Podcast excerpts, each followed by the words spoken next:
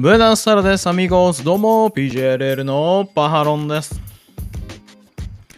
YouTube でご覧いただいている皆さん、グラシアスアミゴース。ポッドキャストで聞いているみんなも、グラシアスアミゴース。まだ、チャンネル登録してないそこのアミゴスは、今すぐチャンネル登録して、今すぐチャンネル登録して、俺とアミゴス。うーん、ということで、噛んじゃった。はい。ということで、よろしくお願いいたします。はい。まあね、こう、冒頭で噛んじゃうプロレス YouTube PJLL のパーロンでございますけれども、まあ、この様々な情報を発信しておりますプロレス YouTube PJLL ですね、応援していただけるという皆様ですね、様々な応援方法がございまして、まあ、月1300円のメンバー動画も見れるメンバーになるっていうのは一つありますね。はい。ほんでもって、スーパーサンクス機能を開放してますんで、動画単体にビシッとスパチャ投げることもできるようになっております。はい。で、ほんでもって、オリジナルグッズなんかもね、ありますので、なんか気に入る商品があればですね、まあ、ぜひ購入していただくのもいいのかななんて思ってますが、まあ、あの、無理の、無理のない範囲でですね、応援していただければというふうに思っておりますので、よろしくお願いいたします。はい。ということで、まあ、あの、ノアのね、9月の大会の対戦カードをババンとご紹介してきているわけなんでございますけれども、えー本日もその内容になります。で、しかも今回は武藤刑事引退ロードの名古屋大会、まあ、こちらの方をね、あのー紹介するんですけど、いやー、すごいことになってますね。うん。ということで、早速行ってみましょう。はい。えー武藤刑事引退ロードグランドスイープ2022 in 名古屋プロレスリングラブフォーエバー2アウトブレイクということになっておりまして、え9月25日ですね。日曜日になります、え開始が16時。会場は14時30分。えー場所はですねドルフィンズアリーナ愛知県体育館ということになっております。はい。でこちらはレッスルユニバース配信です。アベマはございませんので、えーレッスルユニバースに入ってないとライブ見ることできないですね。アーカイブ見ることもできないですね。ということで、えーぜひレッスルユニバースに加入して、えー見ていただくというのが一番いいと。月額900円で DDT の東京女子プロレス頑張れプロレス。えーひらがなマッスルいろんなものが見れるようになってますので非常にお得な、えーものになっておりますので、はい、ぜひもうあのね月額900円でトライアル期間もあるみたいなんで2週間ぐらいかなトライアル期間もあるみたいなので、はい、ぜひお試しでいかがですかということですね。はい、えーそんなあ武藤記事引退ロード第2弾が入っているこの愛知大会なんですけどチケット情報ねお届けしていきたいと思うんですがえチケット情報は、えこの動画収録時に僕があのノアの公式のサイトから見て見ている情報になっているので、え現在の状況は刻々と変化していくと思います。皆さん余裕ぶっこいてる場合じゃないんですよ。余裕ぶっこいてちゃダメなんですよ。武藤刑事引退ロードは。ということでチケット概要はこんな感じになっております。はい、えーまず VIP シート5万円ガイドブック付きというのがあるんですけれども売り切れです。はい。で、アリーナ S 席1万2000円。売り切れです。はい。えーそしてアリーナ A 席7000円。売り切れです。えーアリーナひな壇8000円。残りわずかです。スタンド S 席7000円。残りわずかです。スタンド A 席5000円。残りわずかです。3階スタンド席これはね新しく作られた席なんですよ。売れ行きがいいんで。はい、えーこちら5000円。ね。で、え3階スタンド席はソーシャルディスタンス席ではないということでございます。はい。で、えレディースシート4000円。そしてエキサイトシート3000円。ともに売り切れです。はい。そして学生シート。これはね当日のみ2000円なんですけれども、えーあるかどうか分かりませんね。全部売り切れちゃえば。学生シート作る余裕がないですね。うんなので、あのーもうね、まあでももう安い席全部売り切れちゃってっかな。もう3回スタンド席の5000円ですか。うーん、そこぐらいしかもうないのかなと先押さえするんだったらですね。うん。まああるかもしれないけど、当日行ってみて学生席ありませんでした。武藤刑事の引退工業、引退ロード？見れませんでした？じゃね。残念かなというふうに思いますんで、はい、まあ、早く席を押さえといた方がいいんじゃないかなとは思います。はい。注意事項にも書いてありましたが、まあ、この学生シートっていうのは当日のみの件になってまして、まあ、小学校、中学校、高校、大学、専門学校生が対象となってるんで、まあ、学生証持ってきてねということになってるんですよ。で、チケットが完売したら販売はないよというのはもう注意事項に書いてありますんで、まあね、なんか、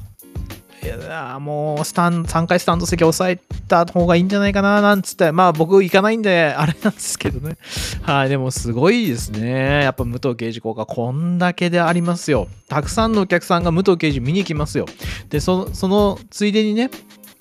今のノアの選手たちを見てもらってなんか心に引っかかるもんがあればねそこからまたノアを見て見に来てくれるかもしれませんから。はい。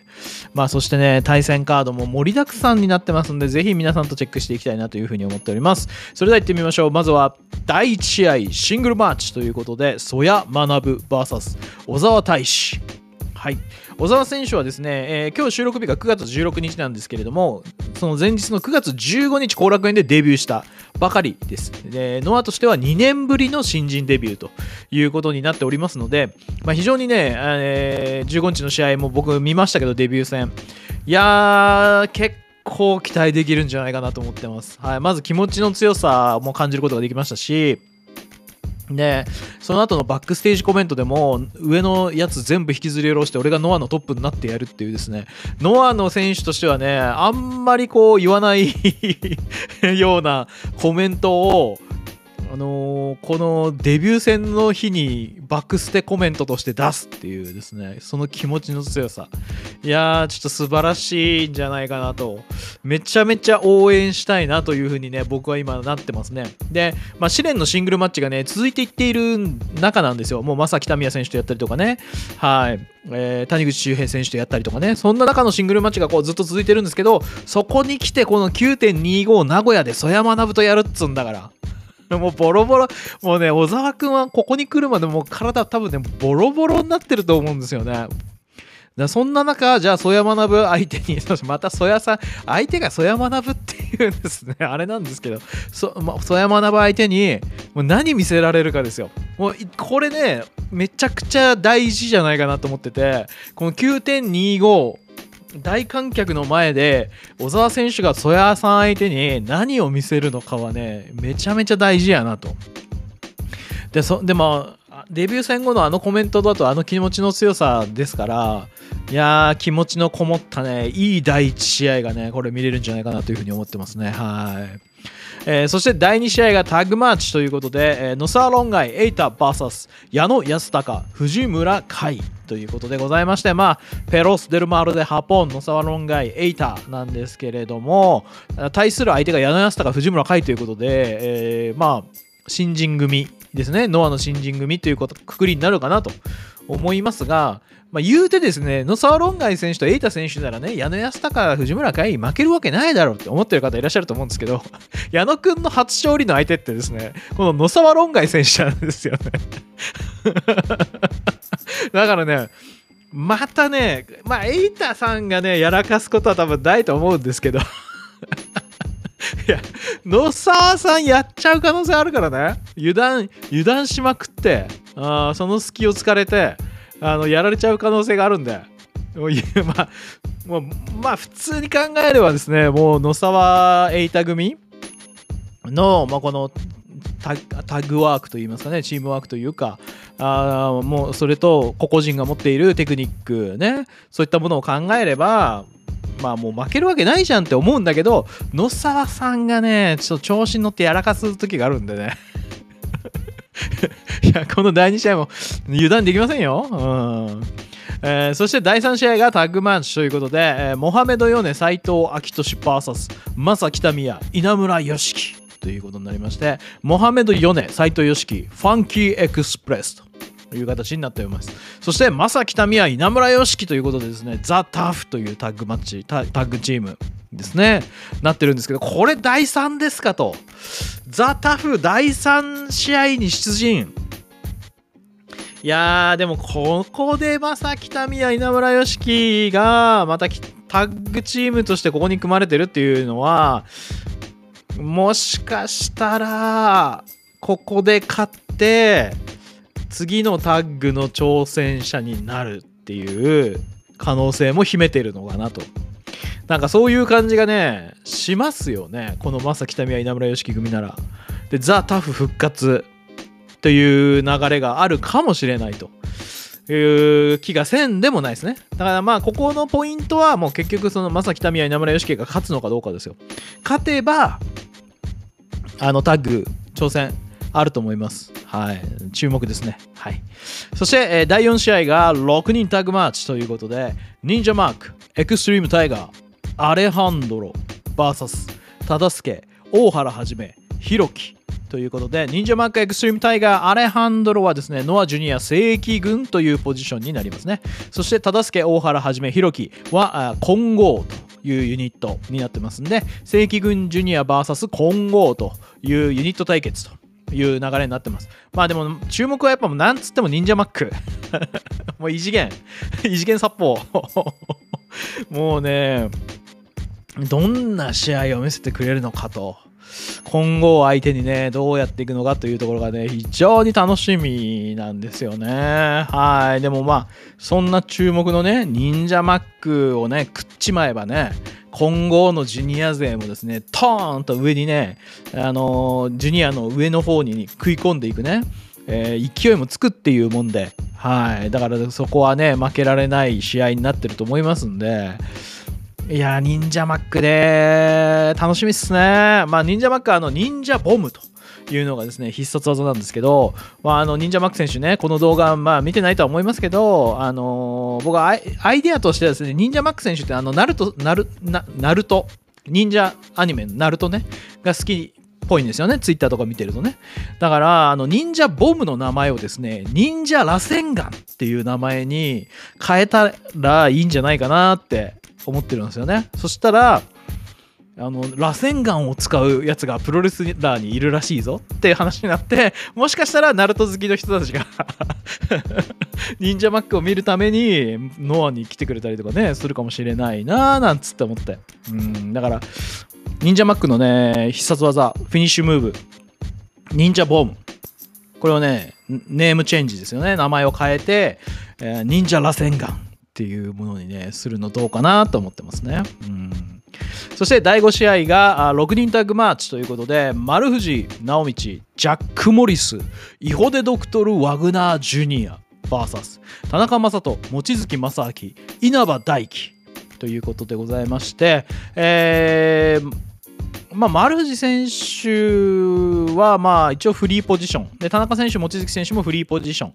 でジャック・モリスと稲葉大輝はまあ一応ノアの正規軍って感じですよね。でイホデ・ドクトル・ワグナー・ジュニアは杉浦軍っていうユニットの一員なんでまいろいろ混成チームという形になってます。で、ノアはですね、こういう形で、あの、ユニットにこだわらず、タッグを編成したりすることも普通にありますので、なのでね、面白い対戦カードがね、マンネリ化せずにね、組めるたりするんですよ。ね、まあ面白い組み合わせなんですけど、やっぱここはですね、あのーやっぱ N1 の流れから来てる部分はあると思いますけど、あの、ジャック・モリス選手はもうイケメンで売ってますよね。だから、イケメンでこうジャック・モリス売ってるんですけど、それ以外の特徴が欲しいなっていうのがあって、で、逆に N1 で株をめちゃくちゃ上げたのが、このイホデ・ドクトル・ワグダー・ジュニア。っていうところですよね。はい、まさか藤田和幸からね、勝利を奪ったりとかですね、して、ルチャ殺法とね、激しいハードヒットを使い分けながら、はい、あのプロレスをやって、しかもマスクがめっちゃかっこいいし、すごい今ね、人気急上昇中だと思うんですよね。なので、僕はこの6人タグマッチね、様々な個性がいますけど、これやっぱワグナージュニアがね、行ってほしいなっていうところもあり、あとはやっぱ稲葉選手ですよね。稲葉選手もあの上がってこないと、やっぱノアのね、次の世代を支えるレスラーになってほしいなっていう希望がやっぱありますんでね。うん。だからそこをやっぱワグナーと、ここはワグナーと稲葉選手に僕は個人的には注目っていう感じですね。はい。そして第6試合が GHC ジュニアヘビー級タッグ選手権試合です。王者、小川義成、クリス・リッジウェイ VS 小峠篤司、吉岡世起。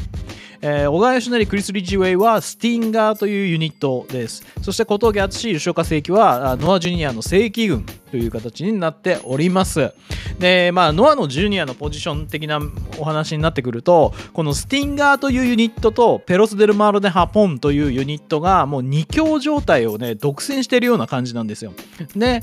ノア・ジュニア正規軍と混合というユニットがあるんですけど、ここがやっぱりそのいかに上に食い込んでいくかっていうような展開が今続いていると。いう形なんですね。で、ノアジュニア正規軍っていうのがやっぱりベルトもないし、ノアのジュニアを引っ張っていく、はたはたまたノアと今度ドラあのドラゴンゲートの合同工業とかもあったりしますから、そのプロレス界のジュニアを引っ張っていくようなポジションに行きたいと思うのであれば、やはりベルトがいるよねっていう話にやっぱなってるんで、まあ、ここねやっぱ取っていかないことにはっていう感じになってるんですが前哨戦ね9月15日に行われた前哨戦見る限りやっぱりね小川義成クリス・リッチウェイっていうのはもうタグワークそしてテクニック、うん、そして試合をコントロールする力あもう段違いに強いんですよね。うんなのでこのタッグチームをに勝ってやっぱチャンピオンになるチームっていうのはまあ、いろんな勝ち方でチャンピオンになるっていう方法はあると思いますよ。その一瞬の隙をついてね、丸め込んで勝つとか、いろんな方法はあると思うんだけど、僕はね、このやっぱ小川義にグリズリージウェイというこの強さを、あのー、超えていくような何かをも、も、もた、用いるチーム。例えば、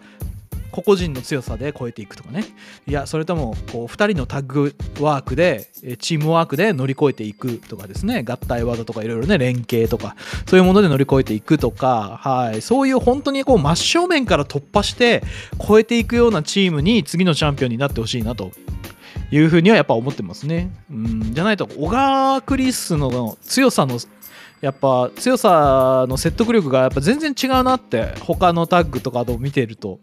思ってしまうのでやっぱ正攻法で乗り越えていくようなタッグチームが現れた時に次のそのチャンピオン像としてそのチームに期待できるのかなっていうところがね気持ちとしてはやっぱありますんで、はい、期待したいですね本当にね。はい。そして第7試合が GHC タッグ選手権試合でございます、はい、王者鈴木秀樹ティモシー・サッチャー VS 杉浦隆小島聡。という形になっております。えー、鈴木秀樹、ティモシー・サッチャー、鈴木えー、杉浦隆これはですね、杉浦軍というユニットになっております。で、小島選手は、まあえー、新日本プロレスから参戦しているという状況なんですけれども、はい、えー、まあ正直言うとね、杉浦さんと小島さんのね、あのバックステージコメントとかいろいろ見てると 非常に微笑ましくもあり、あの楽しいは楽しいなんですけど、あのー、まあやっぱ鈴木秀樹、ティモシー・サッチャーのさっきさっきの小川しなりクリス・リッジウェイと一緒なんですけどやっぱここの強さを超えていく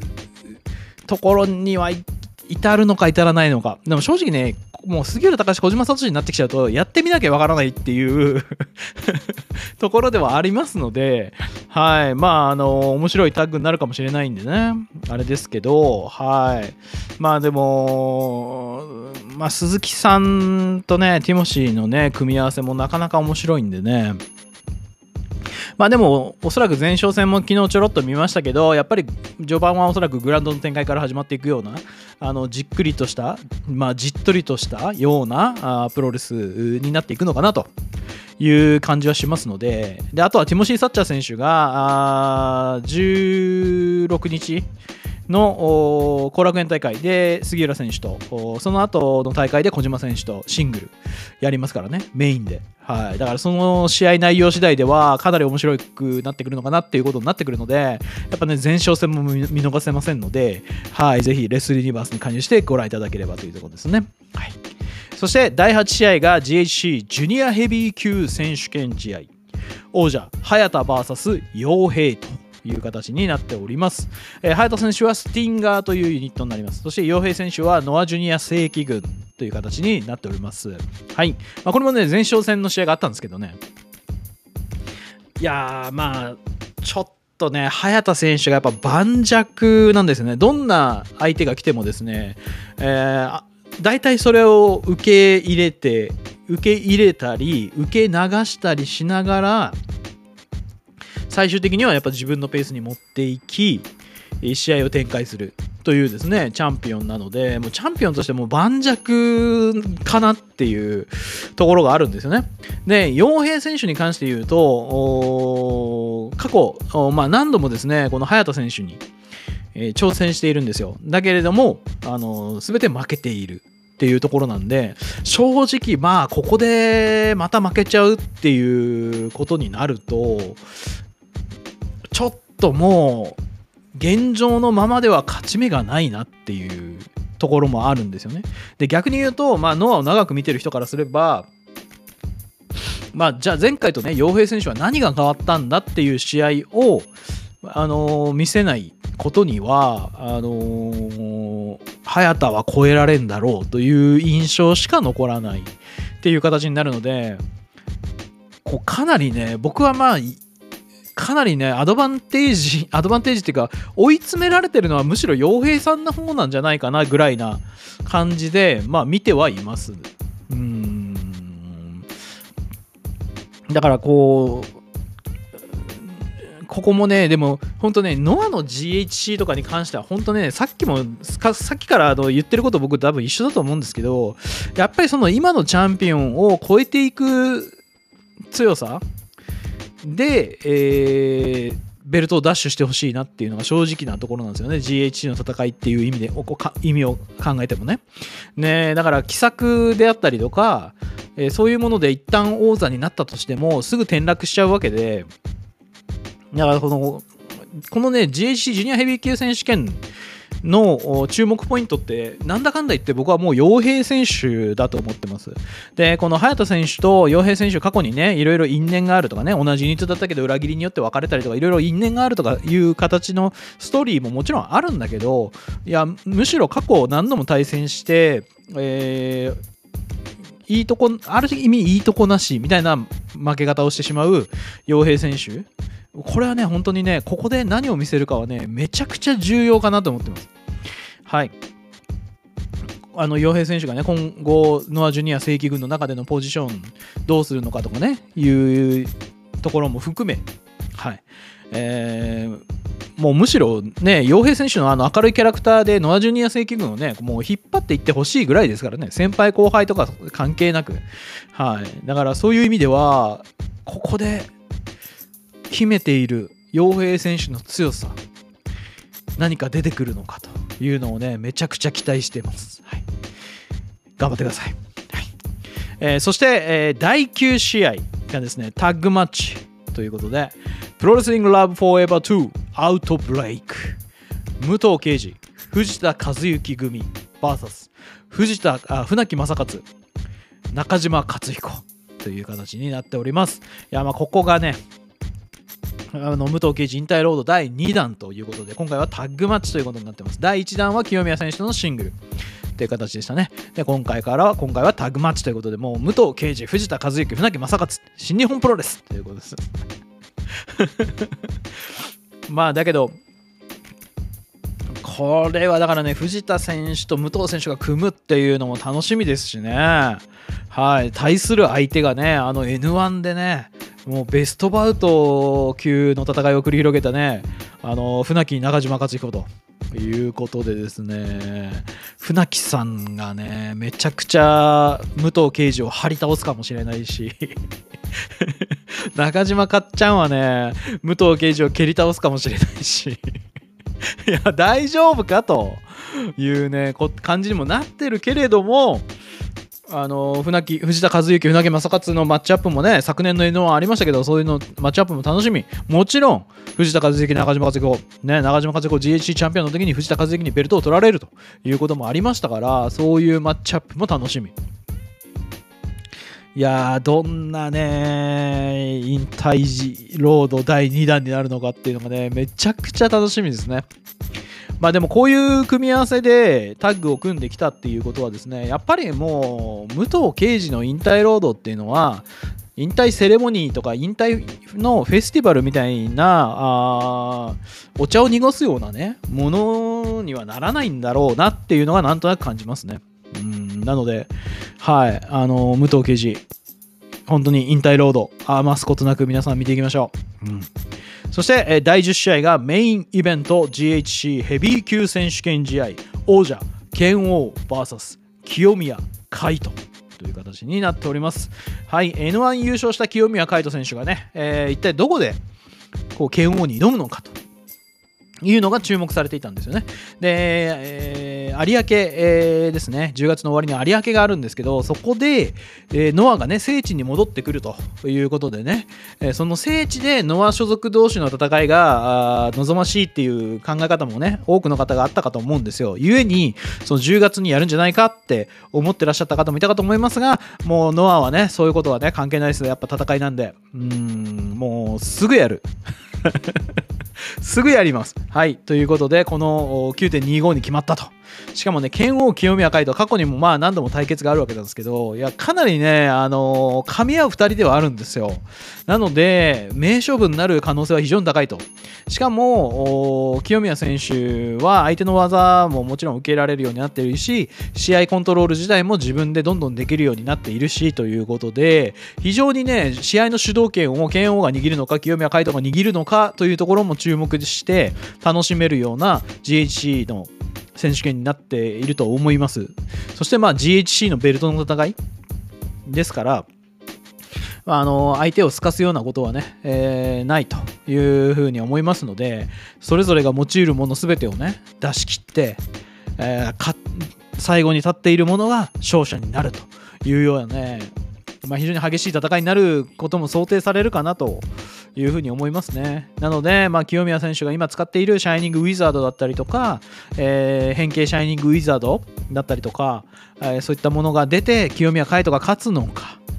えー、遠輪という名がついた新しいフィニッシュムーブまだサイバーファイトフェスティバルで小島聡に出して以来出てませんけれども、はい、その遠輪で武藤剣王が勝つのかそういう風な、まあ、戦いになるのかなという形になってます。はい。まあ、非常にね、激しい攻防が想定されますんで、まあ、拳王のミドルキックを受ける清宮海斗、エルボースマッシュで返していく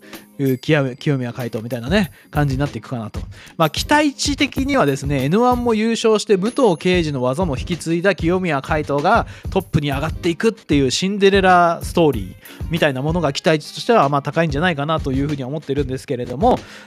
まあ、僕はやっぱり話題性だったりをうまく自分で作って提供できるとか、まあ、もちろんあのな、えーナショナル GHC ナショナル防衛ロードを見ていても格闘系のプロレスもできるであったりとか、えーそういったものを加味していくとまあ、僕はやっぱり剣王年内王者で居続けるっていうことの方がいろいろこういいのかなっていうふうに思ってたりはまあしますね。はい。だけどまあキヨピのね勢いもありますからねそれがどうなるかわからないんですけれどもゆえにねこの GHC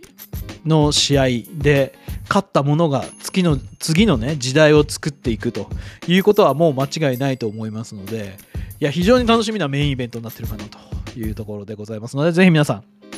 9.25愛知。ね行ってくださいね。まあチケットもうないですよ。はい。もう一回おさらいしておきましょうか。はい。武藤敬司インターロードグランドシップス2022 in 名古屋プロレスリングラブフォーエバー2アウトブレイク9月25日。日曜日です。開始が16時。会場は14時30分。場所はドルフィンズアリーナ。愛知県体育館になっております。配信情報としてはレッスルユニバース。のライブ配信になってますんでレッスルユニバースに入ってないと、えーライブもアーカイブも見れないという形になりますのでぜひご加入をお勧めいたしますはいでチケット情報この収録時点でのチケット情報になりますけれども、VIP シート5万円売り切れ、アリーナ S 席1万2000円売り切れ、アリーナ A 席7000円売り切れ、そしてアリーナひな壇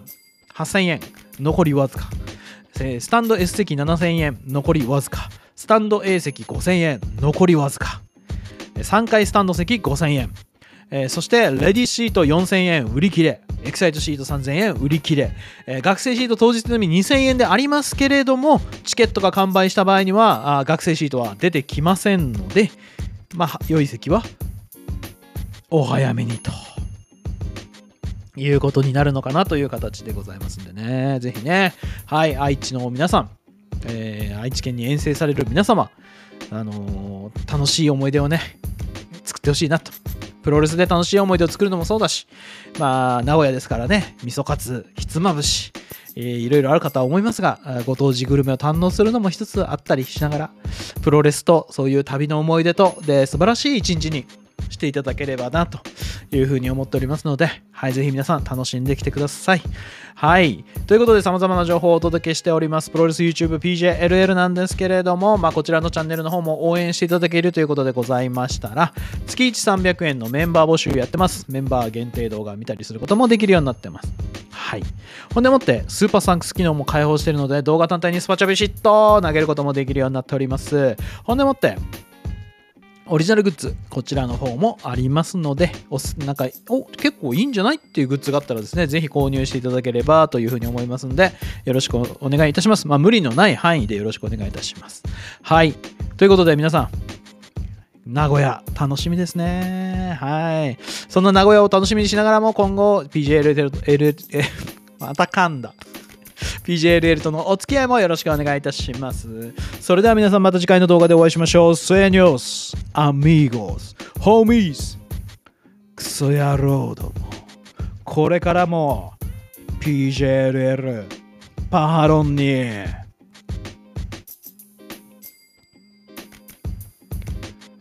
ついてこい。